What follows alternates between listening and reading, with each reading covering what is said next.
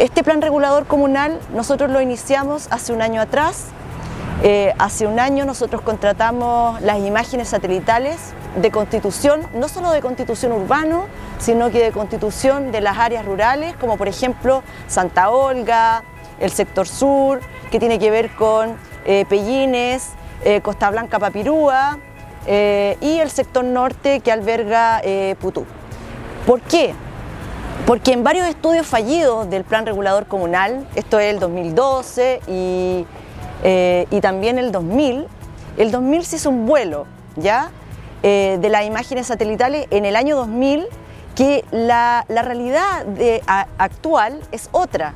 Y han ocurrido muchos sucesos, como por ejemplo el terremoto tsunami, los incendios, etc. Por lo tanto, eh, la Seremi de Vivienda y Urbanismo nos recomendó actualizar la cartografía base a través de las imágenes satelitales. O sea, lo primero que se hace es obtener las imágenes satelitales para después eh, nosotros zonificar, o sea, darle normativa a sectores de la comuna. Antes de llegar a la, alcaldía, como uno de, los grandes objetivos a cumplir por parte de la administración fue actualizar el plan regulador. Porque entendemos que el plan regulador es un instrumento que nos permite planificar la ciudad eh, por un futuro mejor.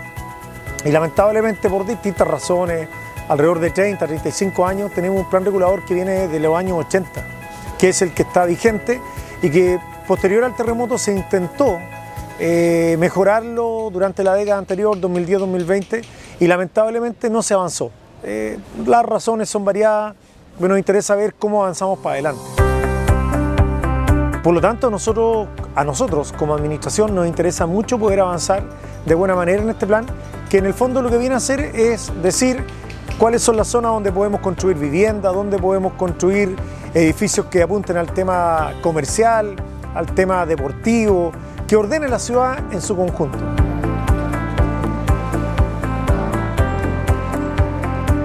¿Qué hemos hecho? Eh, hemos elaborado estas imágenes ¿cierto? que hemos comprado a la Fuerza Aérea eh, a través del servicio aerofotogramétrico para actualizar nuestra zonificación. Además, eh, tenemos varios estudios que los estamos abordando nosotros como municipio eh, como por ejemplo el estudio de equipamiento comunal, que es un estudio eh, que se basa o que se enfoca en eh, visualizar lo que actualmente tiene Constitución y también las carencias, ¿ya? ¿Para qué? Para poder planificar qué es la comuna que nosotros queremos de aquí al 2030 y al 2050 también eh, va de la mano con la lentitud, de repente los procesos son lentos en lo público. A uno le encantaría que esto fuera mucho más rápido y la verdad que cuesta bastante mover eh, situaciones y por eso también nosotros tratamos de acelerar el proceso teniendo autonomía. ¿Y a qué me refiero? A que nuestros profesionales hagan parte de los estudios eh, de este plan regulador, por lo tanto va a tener mucha identidad, mucha propiedad y mucha sintonía con lo que quiere la gente de Constitución nosotros estamos avanzando en el estudio de equipamiento comunal y también en las bases de los estudios complementarios para poder licitar.